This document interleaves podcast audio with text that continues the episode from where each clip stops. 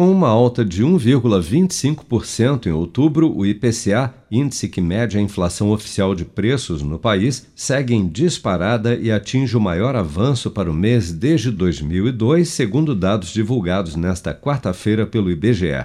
Somado ao IPCA de outubro, a inflação no Brasil já ultrapassa os dois dígitos somados os últimos 12 meses, com uma alta acumulada de 10,67% em relação ao outubro do ano passado, quase o triplo da meta estabelecida pelo governo para 2021, de 3,75%.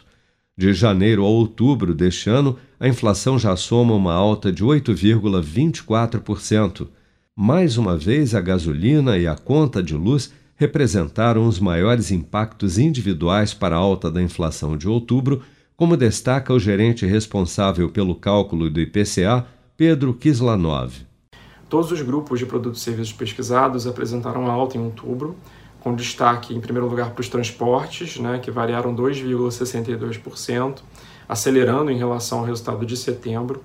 A gasolina, em particular, subiu 3,10%. É, e além disso, nós tivemos altas expressivas também em alguns outros componentes, como as passagens aéreas e os transportes por aplicativo, por exemplo. No caso das passagens aéreas, a alta foi de quase 34% em relação ao mês anterior. É, em segundo lugar, é, a segunda maior contribuição né, para o IPCA no mês de outubro veio de alimentação e bebidas, influenciada aí pela alta nos preços do tomate, que foi de mais de 26%, e também da batata inglesa, que foi de cerca de 16%. E além disso, nós observamos elevações também nos preços do café moído, do frango e do queijo. Em terceiro lugar, vale a pena a gente falar aqui também do grupo Habitação, que mais uma vez foi influenciado pela energia elétrica. E além disso, ainda em habitação, nós tivemos uma alta de 3,67% nos preços do gás de botijão, que foi a 17ª alta consecutiva é, desse produto no IPCA. Em relação ao transporte por aplicativo, que já havia subido 9,18% em setembro, os preços dispararam em outubro com uma alta de 19,85% no mês.